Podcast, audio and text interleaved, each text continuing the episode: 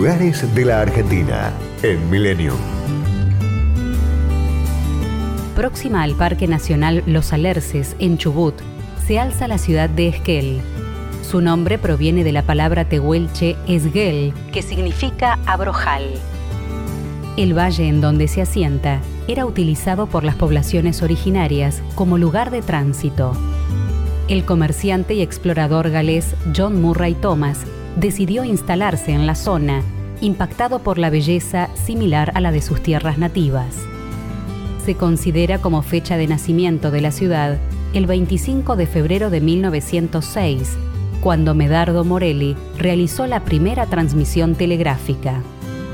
Fue la llegada del viejo expreso patagónico en 1945 el que la convirtió en un importante centro comercial por facilitar el traslado de lanas hacia otros mercados. Este tren de trocha económica, la Trochita, de 75 centímetros, es ahora un museo rodante declarado Monumento Histórico Nacional. Su maquinaria a vapor data de principios del siglo XX y recorre 18 kilómetros hasta la estación Nahuel Pan, lugar de residencia de una comunidad mapuche tehuelche. El centro invernal La Olla está a 13 kilómetros y cuenta con sectores para la práctica del esquí alpino, esquí de travesía, snowboard y motos de nieve.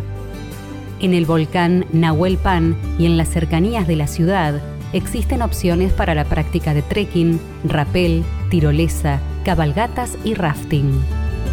En el cerro La Torta se suma la visita a los túneles de hielo.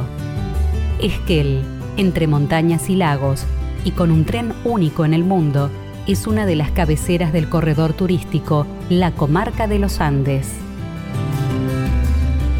Destinos, culturas y valores.